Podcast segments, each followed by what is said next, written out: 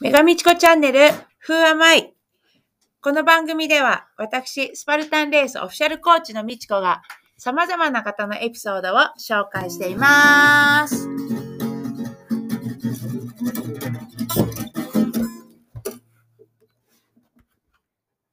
はい。えー、ハッピーニューイヤー今年初めてのポッドキャスト、えー収録になります。えー明けましておめでとうございます。今日のゲストは、えー年末、サスケの、えー番組見た人もいます。いたくさんいると思いますが、そちらに出演していた大島綾乃選手、えーご紹介したいと思います。綾乃ちゃん、明けましておめでとうございます。ましておめでとうございます。よろしくお願いします。はい、よろしくお願いします。2023年の第1回目のゲストでございます。ありがとうございます。パチパチパチ。はい。で、あのー今日ね、このパチパチ、あのー本当に、えーサスケのオンエア、まあ、見て、見た人多いと思うんですけれども、12月27日でしたっけ？そうです。はい。27日。私もあの、息子たちがね、すごい好きなので、夕方からもうテレビ貼ってて今日は見るんだっていうあの予定でね、あのー待ってたんで、えーうんほとんど、うん、そうだね、最後、最初から最後まで長かったな、3時間あれ。いや、5時間です。あ、5時間か、5時間か、はいあれ、なんかいつ終わるんだろうとみたいな感じで、あの、そうそう、ご飯用意して、食べて、片付けても、まだやってて、ずっと見ながら、27日ね、過ごしました。で、えっと、すごい40回目の放送っていうことで、あの、まあ、ズバリの感想だけど、すっごい面白かった。おとー、嬉しいです。面白かったよね。綾乃ちゃんも面白かったですね。ね。あの、5時間に多分収まりきってないので、あの、うんもっと面白いことがいっぱい起きてました。あそうそう。あの、今じゃあちょっと最初に言っちゃうけど、え、見逃した人は？どうすればいいんでしたっけ？えっと、TVer かパラビで見れるので、そちらから、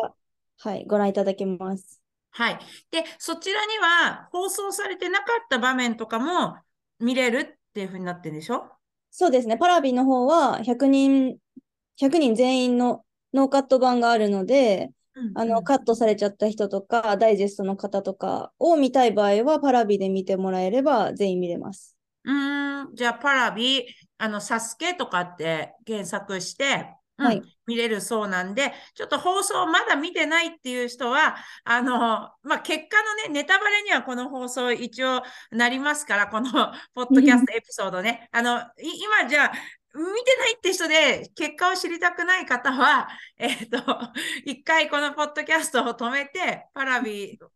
再放送を見てからですね、聞いてもらってもいいかもしれないんですけれども、えーはい。綾野選手。じゃあ、えっ、と、今回ね、40回大会で、とにかくすごい盛り上がったと思う。で、うんえっ、と、私が今回、まあ、あの、もう大拍手で、えーか、あの、感激したことは、綾野ちゃんが、えー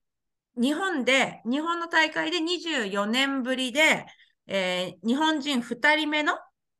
2人目のファーストステージのクリアっていうのを達成しました。ありがとうございます。そうか。え、外国人ではいたんだよね。そうですね、アメリカ人の女性が、まあ、今回も出てたジェシー・グラフっていうスタントマンの女性が、えっと、まあ、クリアしてファサードステージまで行ってるので、日本人女性では2人目で、まあ、一番進んだかな、んその日本人の歴代のこう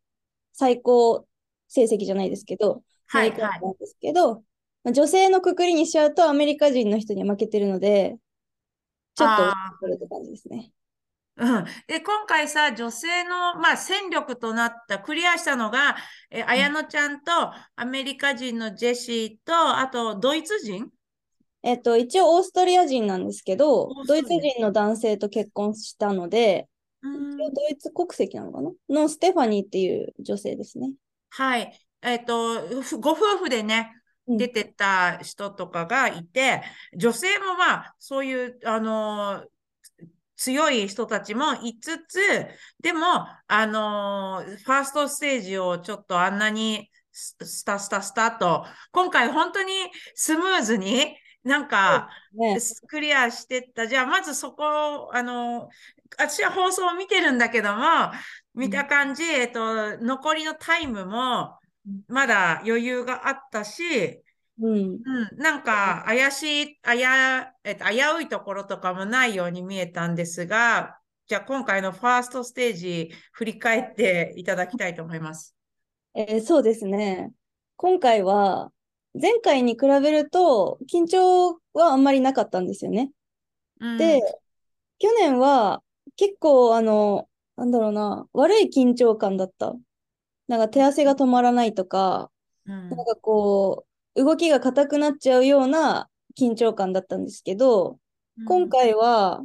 あんまり緊張してなくて、だし、スピードクライミングの大会が収録の1週間前まであって、うん。あの、サスケ用のトレーニングというか練習が全くできない状態で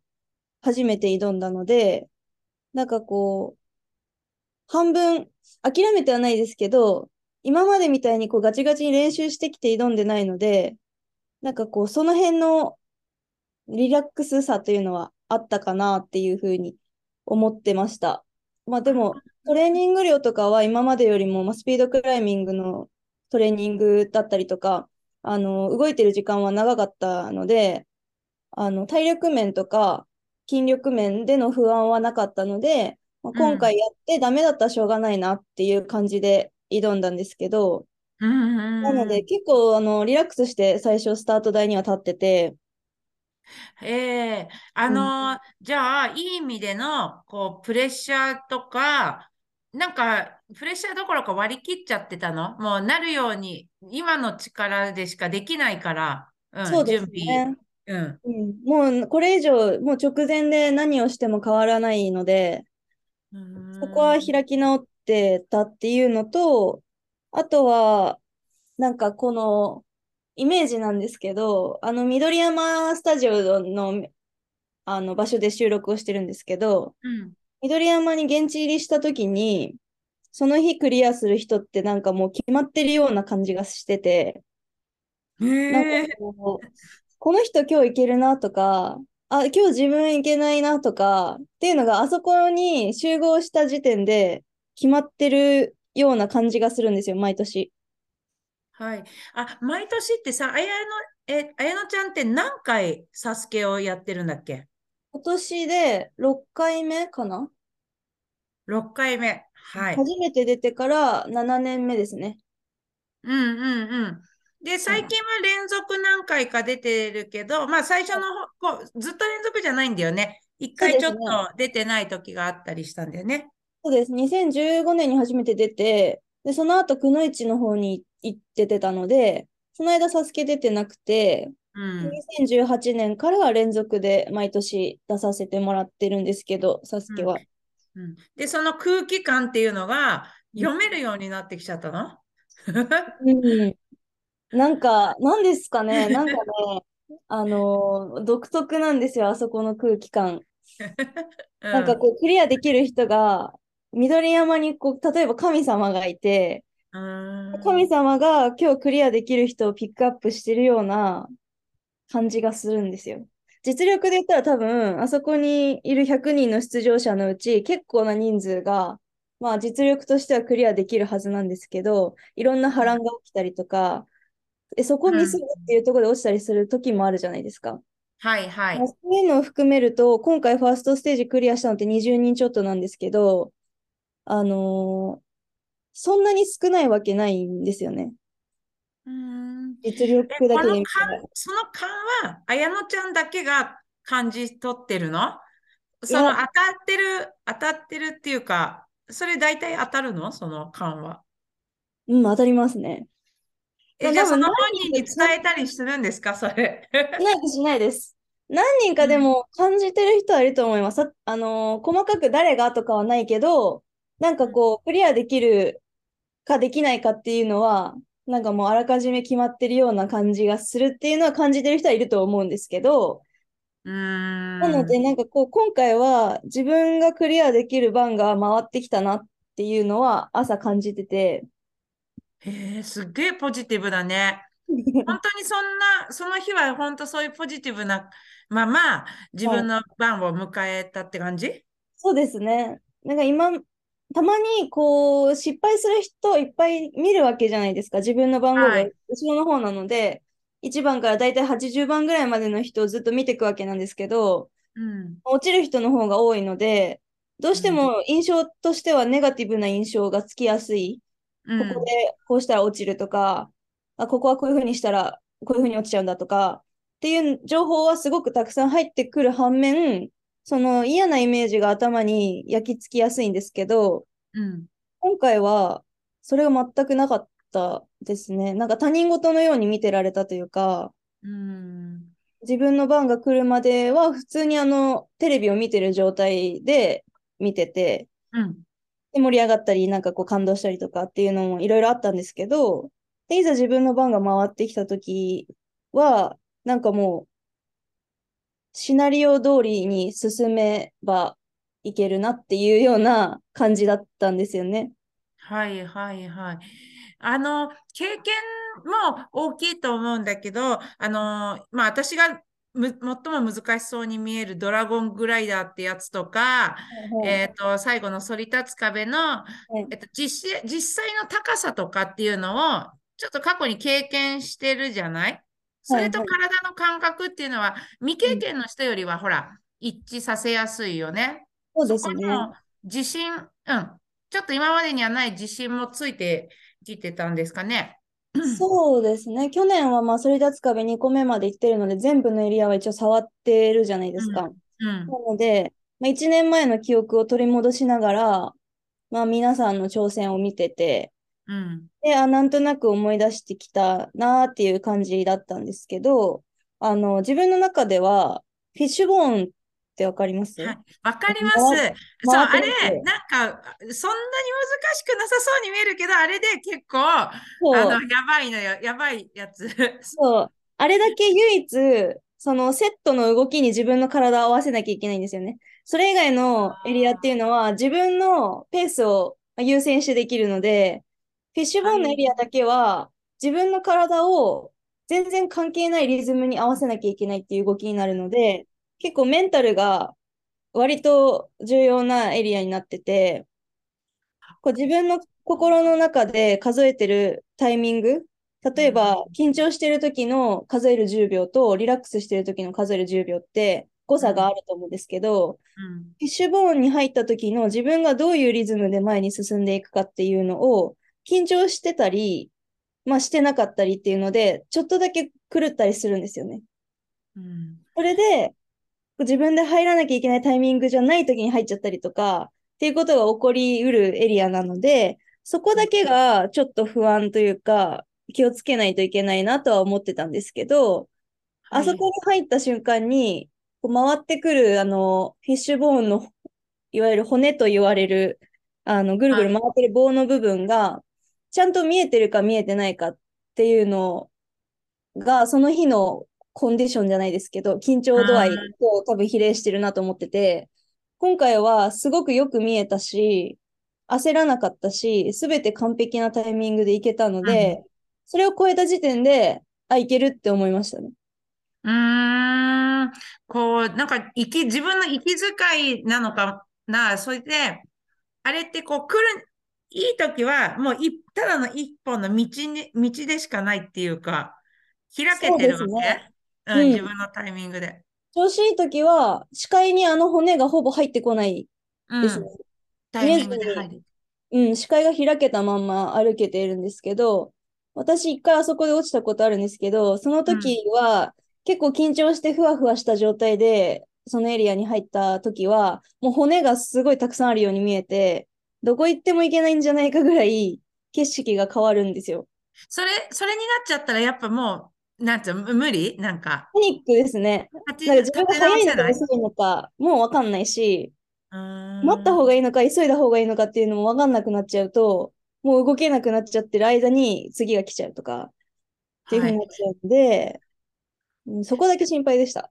私がね、すごいそれが印象的だったのがね、あの、いや、オールスターズのメンバーたち同士とかの人ところがよく映ってたんだけど、はいなんか、右、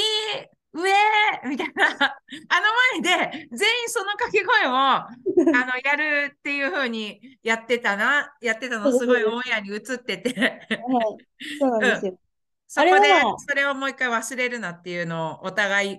なんていうのね。言ってたの？なんかこう自分の入りたいタイミングっていうのがあるんですけど、人それぞれ。みんなそれはバラバラなんですけど、それの目印となる骨の位置が今うんどこにいるのかっていうのを教えてもらってって、うんうん。あのフィッシュボーンって横から見てるとすごいわかりやすいんですけど、自分がエリアに入った時って前から見てるので、横から見てるテレビに映ってる状態よりも見にくいんですよ。うんうんうん。前ばっかり見ちゃうと、そうん、なんか視界がね。はい。あの横から見るとこうどの骨がどの位置かっていうのがわかるんですけどそれを90度回転させて前から見ちゃうと奥行きがあるのでうん。全部バラバラに見えちゃうって見つけにくいので自分が1個前のエリアをやってる状態の時に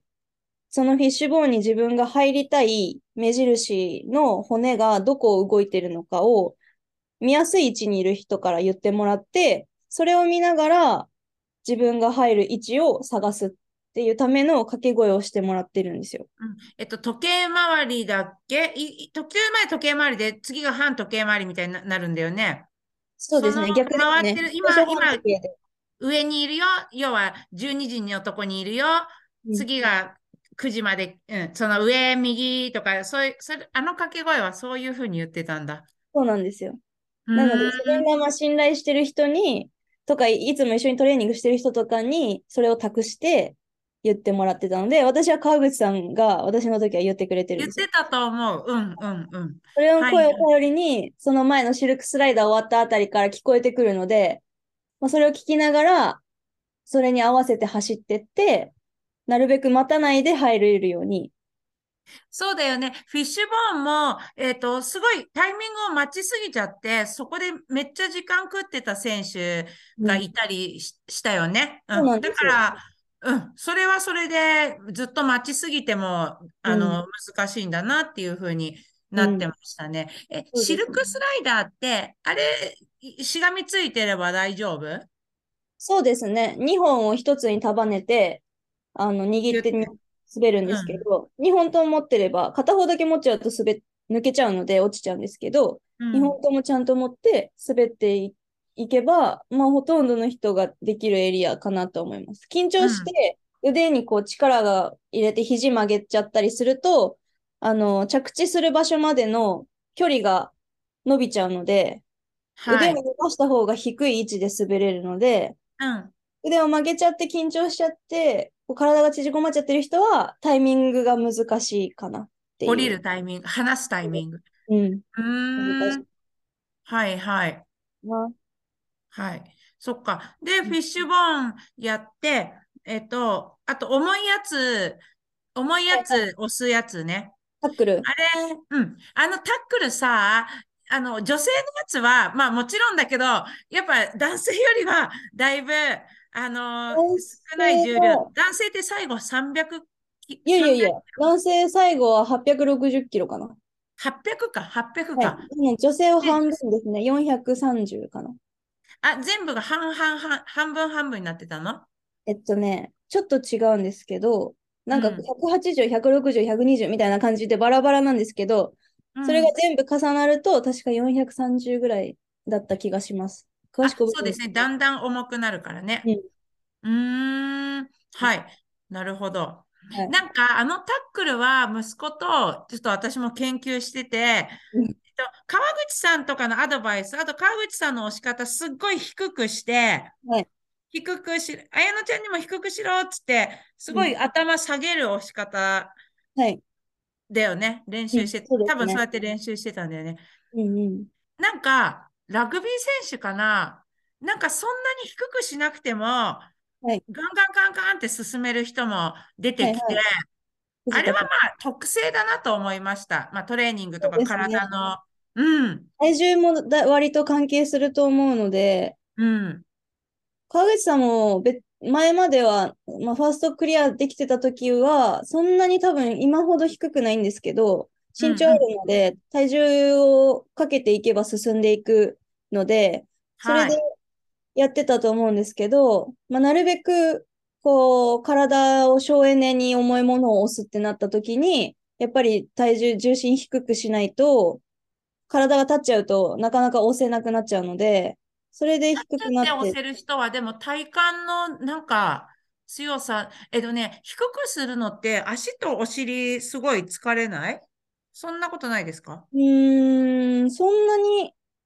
ですね。例えば、うん、体を起こして押した場合の方が、それをこうリカバリーしようとして足を多分使っちゃうし、足以外にも使わなきゃいけなくなっちゃうから、うんはいはい、体の酸欠になる時間が早まるというか。それで、そのすぐ後が反り立つ壁だから、もう本当ドキドキしちゃうよね。そうですね。で、あの、男の人は結構重たいから足に来て、まあ、足が動かなくなっちゃうっていうことはあると思うんですけど、うんうん、性の重さだったら、多少足に効いてても、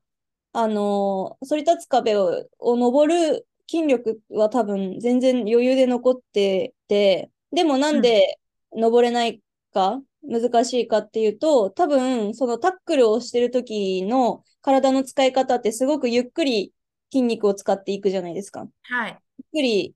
こう長い間筋肉を使っていく動きになるので、でもその後の反り立つ壁はダッシュになるので、瞬発力、うん、アジリティ、俊敏性が結構求められるエリアになるので、それの筋肉の使い方の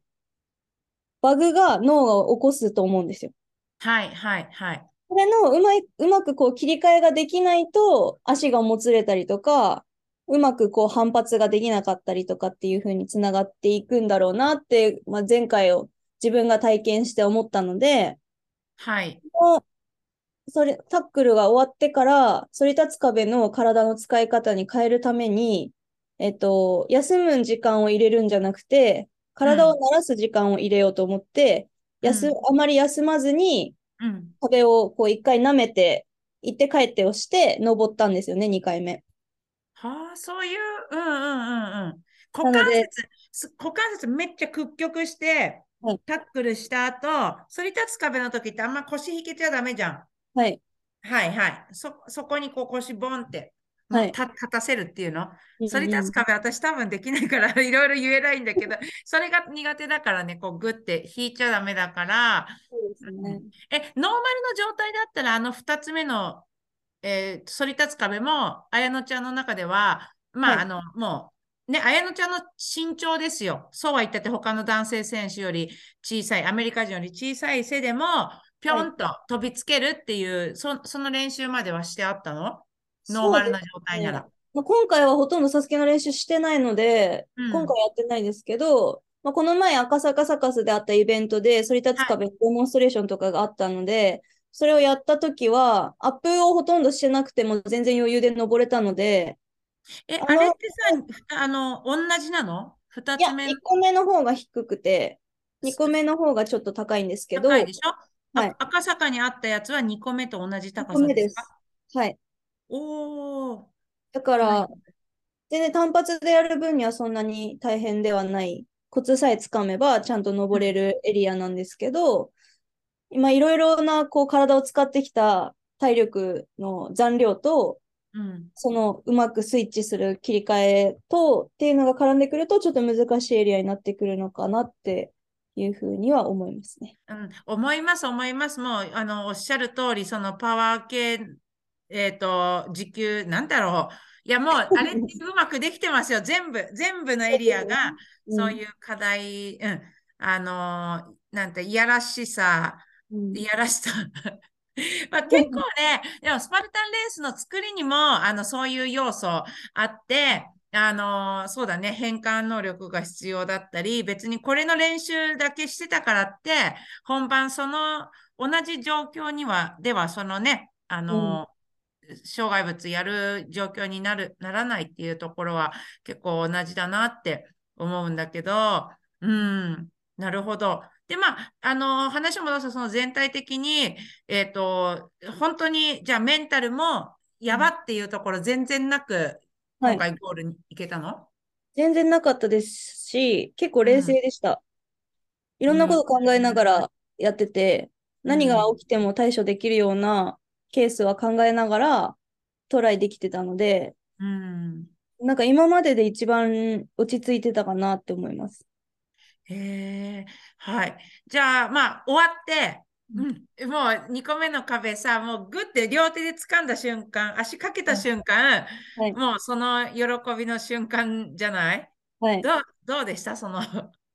えーっとね、なんかこれは、うん、2個目の壁に手をかけたときに、正直言うと余裕があんまりなかったんですよ。指、右手を最初にかけたんですけど、うん、右手の指の第一関節ぐらいまでしか最初かかってなくて、あ、うん、うん、それは結構歯食いしばって耐えました。ボルダリングやっててよかったなって思うぐらい、はいはい。結構耐え、耐えたなって思って、で、その時は話してたまるかって思ったんですよね。うんまた同じ、去年と同じことになるっていうのが脳裏に、まあ、浮かんだので、これを逃したらもう絶対登れないと思って、うん、なんとか食いしばって上がったんですけど、上がってクリアボタンを初めて触って、はい押。して、まあ、こう、プシューって開くじゃないですか、扉が。扉が開くんだっけ？あれ。あ、あ、そうなってない。みたいなのがあっはい。て上がるんですけど、うん、その時は、なんかあんまりまだ実感がなかったのと、うん、今までそのファーストステージをクリアするために、ファサスケに挑戦し続けてて、はい最初の頃、挑戦し始めた頃は、あの壁を登ってクリアボタンを押すっていうことが、なんかこう夢のようなうん、感じだったんですけど、いざそれを成し遂げると、そこには何もなかったというか、感動もなかったです。なんか、あ、こんなもんかっていう感じだったんですよね。もちろん嬉しえっと、いですけど。クリアした瞬間はもちろんオンエアに出てるけども、あそこの上にカメラがいるんだよね、一人はいはいね。うん、で、カメラに、えっと、V サインしてて、まあ、やったっていう、え、あ、まあ、安堵感、そんな感じ？そうですね。安堵感が大きいですね。よっしゃ、やっとクリアできたって思って、まあうんみんなの方振り返って、お客さんの方とか見て、あの一番高い位置からスタート台まで見えるんですよ。はい全部私ができて、その景色を見たときに、ああ、やっと自分のこう、呪縛が解かれたじゃないですけど、はい。そうこう、待ち望んでくれてた人とかうん。に、やっとこう見せられたなって思ったのと、ずっと無理だって言われてた声もあったので、少なからず。うん。この人たちに見たかって思ったのと、うん。うん。うん。っていう気持ちだったかな。本当に、ああ、よかった。今回40回記念大会で決めれてよかったな。自分持ってるなって思ってました、あそこで。はいはいはいはい。感動とかはうんなかったですね。ああ、なんか感動、泣きじゃくっちゃうとか、そ、そんななんか、う高、高ぶりというより、あの、こうストーンと自分の場所、自分のうん現在地、なんだろう。うん、うん、うん。あるし、まあ、スタートの時から、まあ、その緑山に入った時から、クリアできるなって思ってたので、うんその、それを、まあ、着々とこなして、最後までゴールまで来れたなっていう感じでしたね。はい。まあ、な、なんか、メンタル、その、最後までそれがぶれずに、そのゴールの地点まで、どっかに自分の自信というか、確信を持ててたっていう、あの、か、日、日だったっていうか、まあ、今までがあったからだったんだろうと思いますね。うん。ねでね、第2ステージ、じゃあ、あれ？本当に行かなきゃってえなったわけでしょ？あ、そうですね。ずっと練習してたサーモンラダー、はい。あの、やっと今からやるのかって？それ慌てなかった？いや、慌てなかったですけど、久しぶりだな、できるかなって思ってました。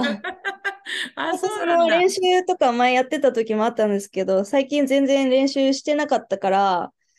あ私、筋練習してる印象、れんうん、サーモンラダーってすごい練習してる印象だけを持ってたけど、ここ、スピードクライミングに入ってからは最近あんまりやってなかった？やってないですね。多分一回もやってないと思います。スピード始めてからはなので、筋力はもうもちろんその時よりはあると思ってるんですけど、動き的に覚えてるかなっていうのはちょっと感じてて、っていうのもあったし、うん。あの、ずっとサーモンラダー練習したけど披露する場所がなかったのが、やっとみんなの前で見せれるって思ったのと、はい。あともう一つは、この最初にローリングログでぐるぐるぐるぐる回されて、うんその後にサーモンラダーをやって、で、スパイダーウォークをやって、その後に、あの狭い入り口から水の中に入るっていう暗い中、うん。入るっていうことに対して、泳ぎに対しての不安、不安はないんですけど、死を覚悟しました。私、これから息切れた状態で、プールに入って泳がなきゃいけないっていうのをスタート台前で考えたときに、自分生きて帰れるかなっていうのはすごい不安に思いました。えー、溺れそうな、なんか、うん。逆流を泳いだこともないし、はいはいはいはい。息切れした状態で息を止めなきゃいけないっていうのもすやったことないから、あそこで自分の泳力がどれぐらい通じるんだろうかっていうのが未知すぎて、それが結構怖かったですね。まあそこまでエリア行かなかったですけど、進まなかったけど、スタートの時はそれが一番恐怖でした。ええそうだよね。あの、泳力は普通にあるよね。体育大生だしね。そうですね。普通ぐらいですか？得意ですか？もともとプールのコーチはアルバイトでやってたので、うん。全然泳ぐことに関しては、うん、なんだろう、ネガティブな感じはないんですけど、あれって息継ぎし、しない方がいいんだっけ？あそこ泳ぎ切るのに。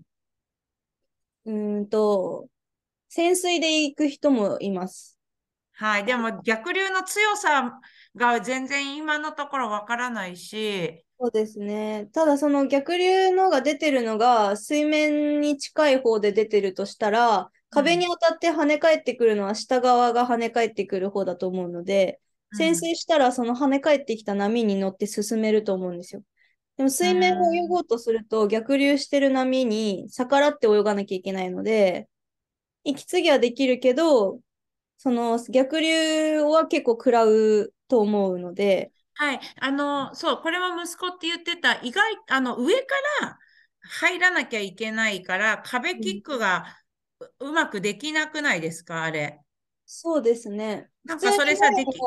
前の柵を掴んでプールに降りちゃうと自分の体が前になっちゃうので、はい、はい。上は自分の胸側は押されるし、跳ね返った波で足の方は前に進んじゃうから、仰向けの状態に回転させられちゃう動きになっちゃうんですよね、水槽の中で。なんですけど、今、一番うまいなって思った人の入り方は、前の四角い入り口がプールのとこあるんですけど、前側じゃなくて、後ろ側を持って、後ろ向きにプールに入ると、はい。バッタターンみたいな、タッチターンするときみたいな感じで蹴れるので、そのやり。方はい。いなとは思いました。あ、そうかもしれない。あの、できもしないのに、うちの息子が見ながら、え、なんであれあんな、あんなところ、なんていうの全然入れない、うまく入れないでいるっていうのが、その、前の方、前向きに捕まっちゃうっていうの、なんかね、あれ、飛び込みにくそう、うん、ズボーンって入れない何か仕組みっていうか、狭いんだろうし、ないですね。そういうのを言ってましたよ、こっちのお茶の間でも。コアですなね。るほどね。まあじゃあちょっとそこの、もうあの戦略が今回分かんなくて心配にはなってたけど、あそうですね。の最初のグリローリングっていうグ、あれってさ、はいなんかみんなよよたよたしてんだけ？ど、あれ本当に目回るの？辛いもん？ここによると思います。私は新体操やってたから、回ることに関してはそんなに弱くないので、大丈夫だった？大丈夫だったんですけど、あのローリングログ終わって、歩く、歩いてる場所が水に浮いてるマットの上を歩いてるので、足場がそもそも不安定なんですよね。うん。なので、目が回ってなくても、あそこを歩くと、よたよたしちゃう。うーん。で、結構緊張しました。で、しかもあそこからジャンプしないとサーモンラダーのバーがつかめないので、はい。失敗すると前に落っこっちゃうじゃないですか。はいはいはい。それはダサすぎるので、うんうん。ならないようにジャンプをしたいんだけど、ジャンプしようとすると足場が沈むから、なんかじ陸地でジャンプしてるのとちょっと違くて、船の上でジャンプしてるような感じになるので、あそこはちょっと緊張しましたね。うん、あ、そうなんだ。あれもしっかり踏み切れないような、えっと、つ仕組みになってて、そうなん。なんかあれ結構やばくなってた人い、いたよ。ね、あの、サーモンラダーまでの、あれ、フラフラ。そっかそっか。で、はいえっと、そん、うん。だから、あれだよね、スパイダーウォークの、はい。綾乃ちゃんは、やっぱあそこは難しかった。やっぱリーチですか？リーチもありますね。幅が結構広かったので、くのいちの時の同じようなエリアがあった時は、もうちょっと幅が狭かったんですよね。うん。なので、結構早く行けたし、自分でも結構得意なエリアだと思ってたんですけど、はい。サスケの男性用のサイズになると、あの、腕が結構パツパツになっちゃうので、うん。進むための余白がないというか、うんうんうん余ってる長さがないので、少しずつしか前に進めない状はい。態だったんですよね。で、あれ結構入ってから気づいたんですけど、高さが結構高くて、うーん。まず閉鎖的な空間でうん。上に上がるって、下を見ると水面があるわけじゃないですか。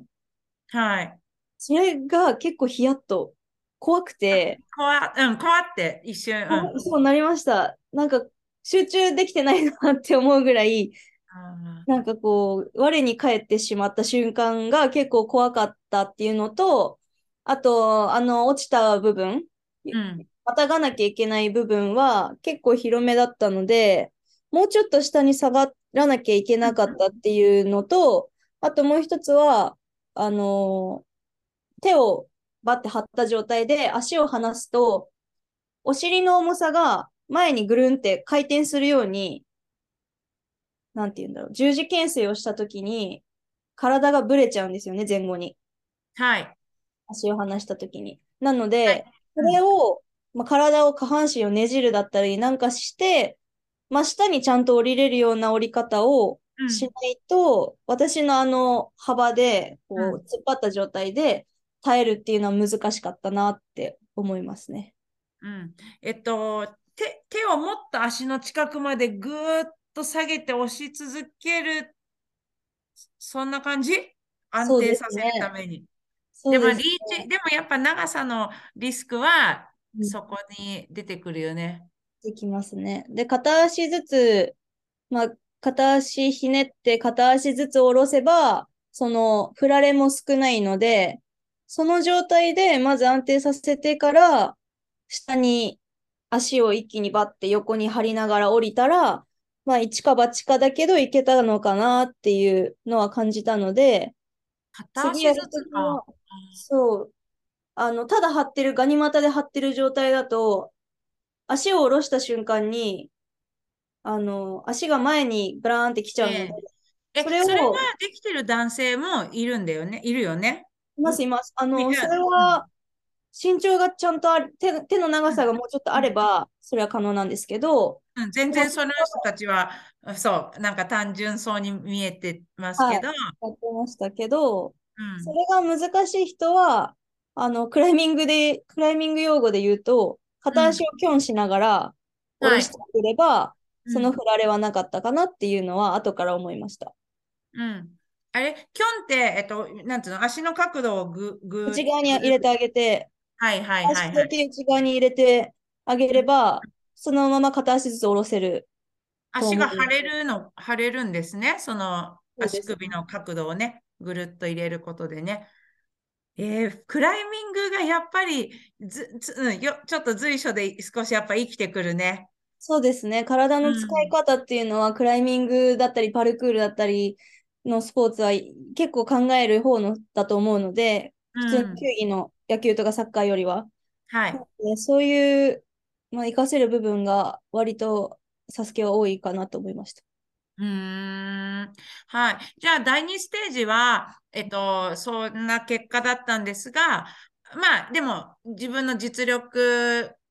うん、は出せたかなと。そうですね。もともとセカンドステージをやる前に、落ちるとしたらスパイダードロップ、その自分が今回落ちたところうんが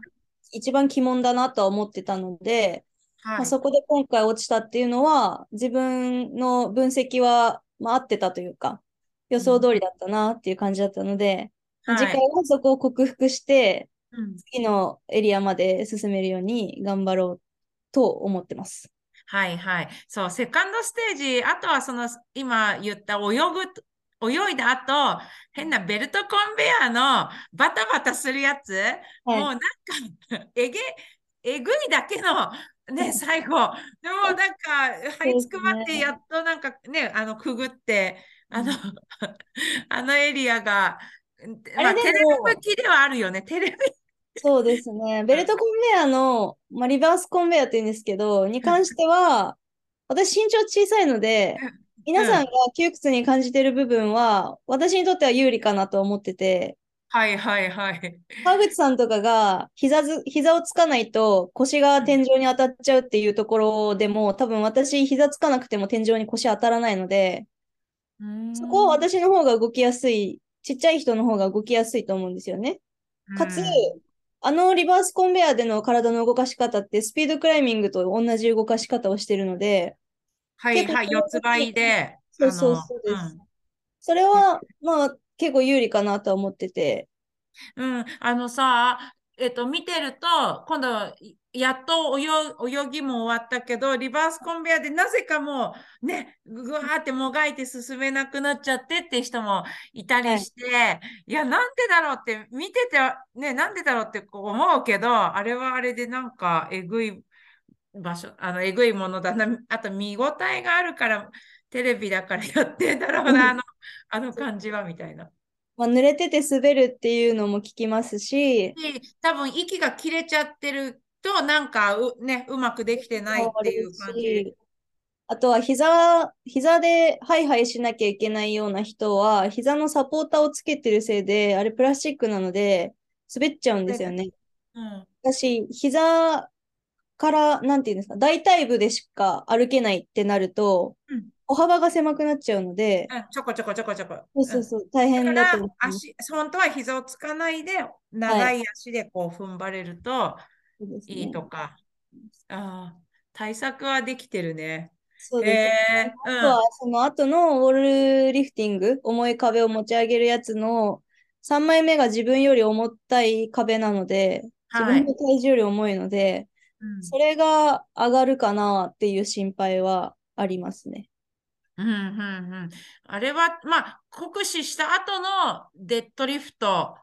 てことだよね。うん、うん、しかもデッドリフトみたいに前にこう乗り込めないので、壁があるせいで。そっかそっか、ちょっと。うん、そう、うん、あれを上げる、50キロ上げる、デッドリフトで50キロ上げるっていうのはもう全然簡単なんですけど、えー、あの壁になった時に、あの動きで上げられるのかなっていうのは思いました。はいはいはい。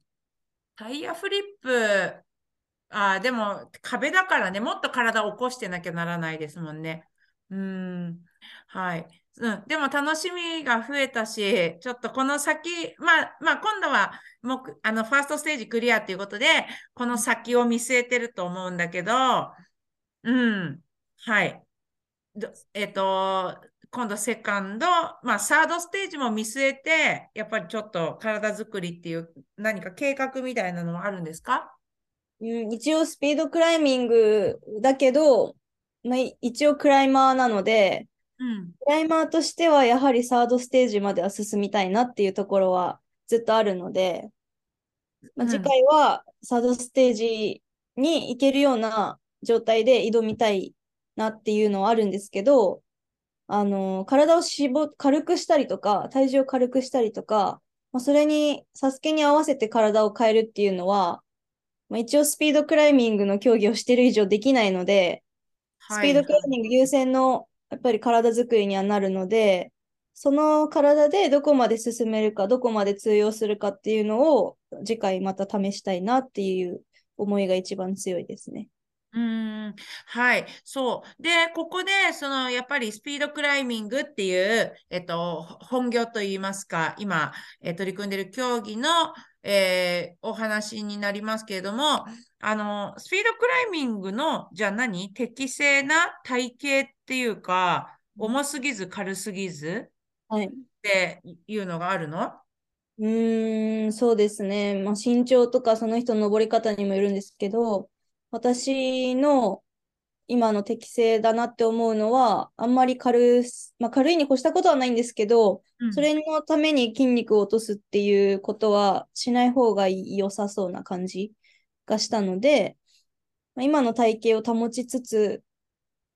かなっていうところ。だってまあ、細く軽くだったら長、陸上でいう長距離のマラソンランナーのような筋肉の質っぽい、まあ、イメージなんですけど、でどっちかというと短距離で走るあの人たちの筋肉だもんね、スピードくらいす。ね。うんはい。短距離選手の肉付きのような軽く、軽さだけじゃ、うんちょっと、うん、うん。まあ、はい。もも、もも、お尻、背中の筋肉は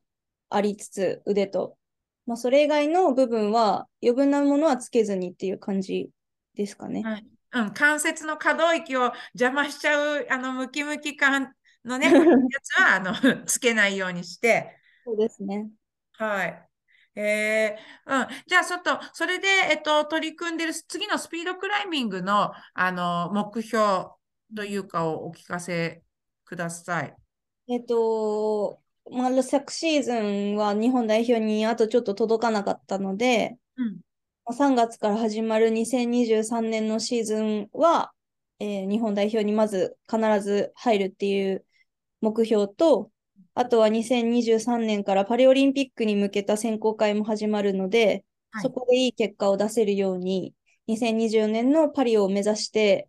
えー練習していこうと思ってます。はい。日本代表になるのに、今からどれぐらい、あの、な今のポジションと、どれぐらい、こう、今の可能性としては、どこまで届く、届くの？えっと、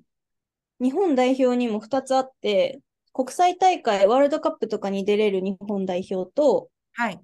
にオリンピックの日本代表強化選手とっていう2つがあるんですけど、はいワールドカップとか国際大会に出るための日本代表のタイムまでは、昨シーズンはあと0.013秒だったんですよ。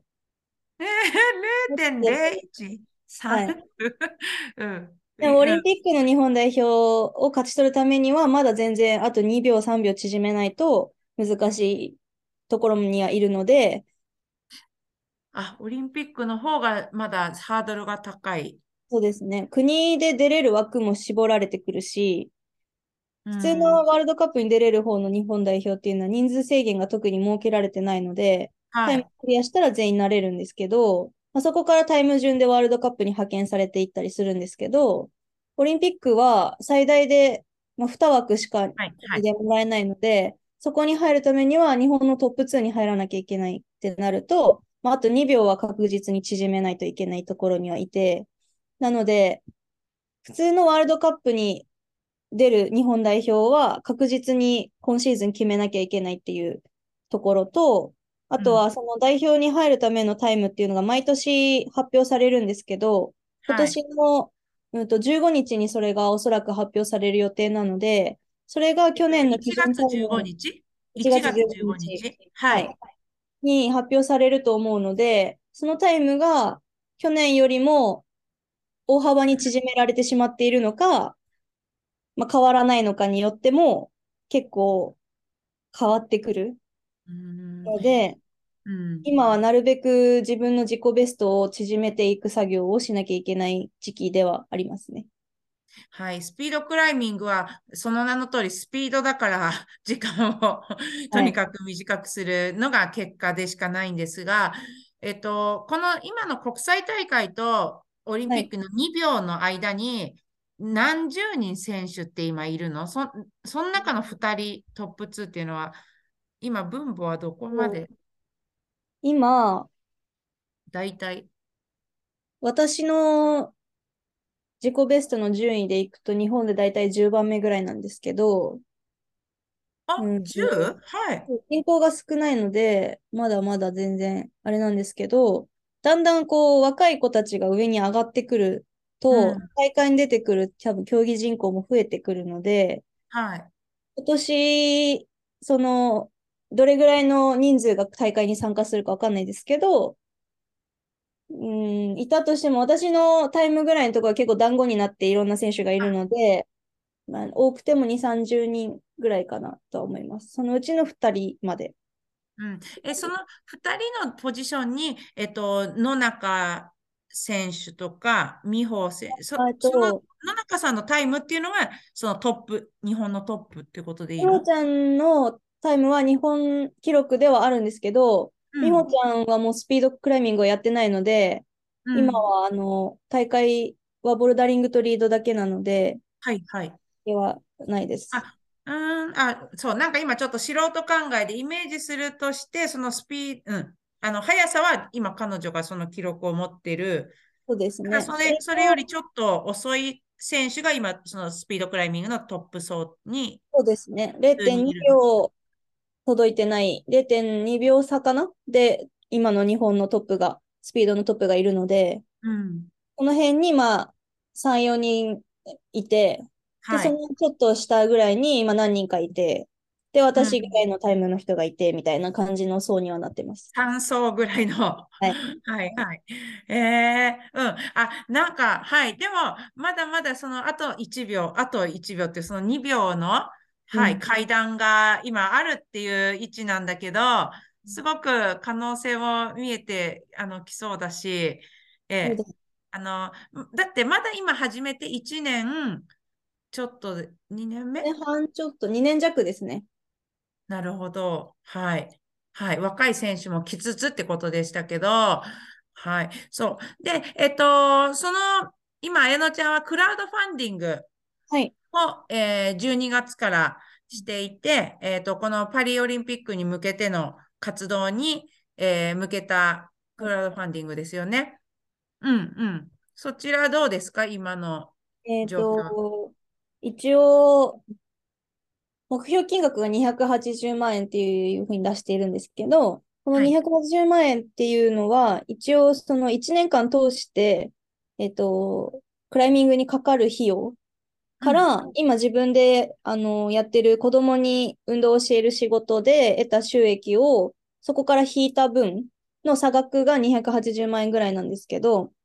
えっと、国内だけで活動した場合の金額がその金額で、はい。がまた日本代表に入ってワールドカップを回るっていう風になると、旅費が自腹になるので、もっとに200万ぐらいふ多く必要になってきてしまうんですけど、一応最低限として280万円の目標金額で提示してるところで、あと、まあ、9日、今の時点で9日クラウドファンディングのプロジェクトが終わるまであるんですけど、まだはい100、108万円ぐらいまでしかなってないので、うん。なかなか厳しい状態にはなっております。はい。108万円。まあ、あの、逆にこう、サポートしてくださった。それだけでも今何十人、何百人84人の方が、の方が、はい、いらっしゃって、もちろんもともと、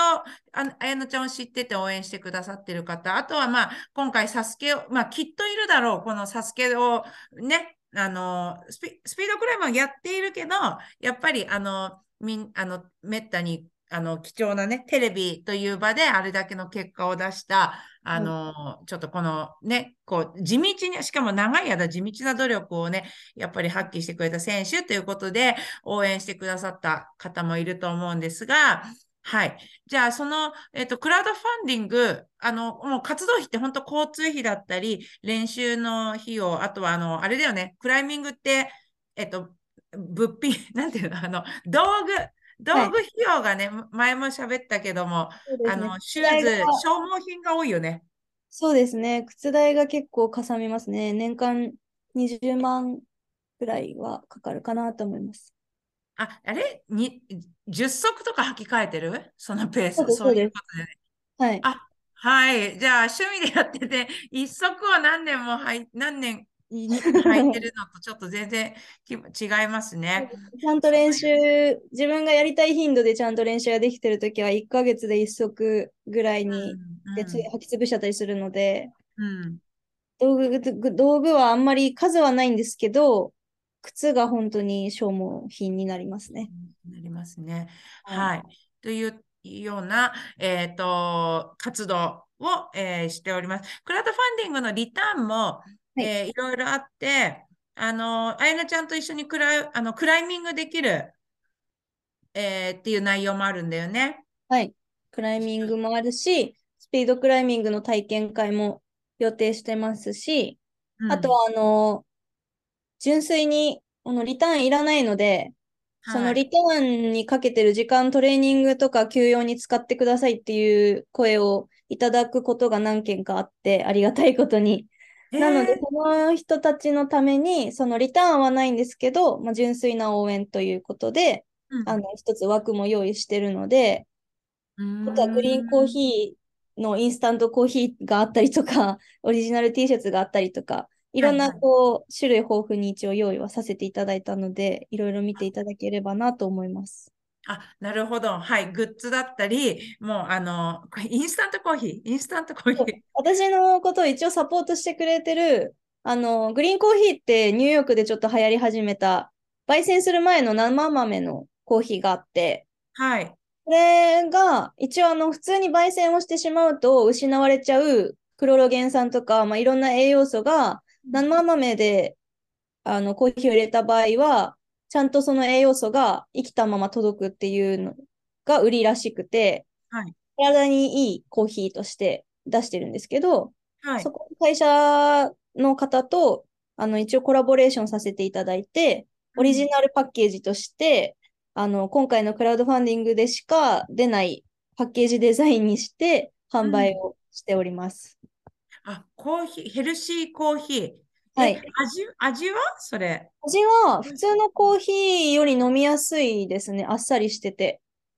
へえ。あ、いいし、粉なので、お湯でも水でも溶けるんですけど、うん。あの、飲みたい時にすぐ作れるので、結構おすすめです。あと、脂肪燃焼効果とかも結構あったりするので、はい。代謝が上がったりするので、まあ、うんトレーニング前に飲んだりとか、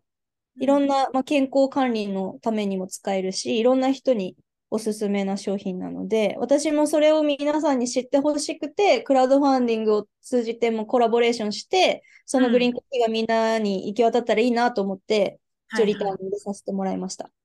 あ、えっと、カフェイン量っていうのは普通のコーヒーと変わらないぐらいなの？えっと、そのメーカーはカフェイン量は少なめになってると思います。普通のコーヒーより少ないので、うんまあ、量飲んでうもらっても、普通のコーヒーみたいなカフェイン中毒とかにはなりにくいようにはなってます。うん、なりにくいし、ちょっとあのトレーニング前のちょっとこう活力、活力、あの程よい感じで飲めるそうですね。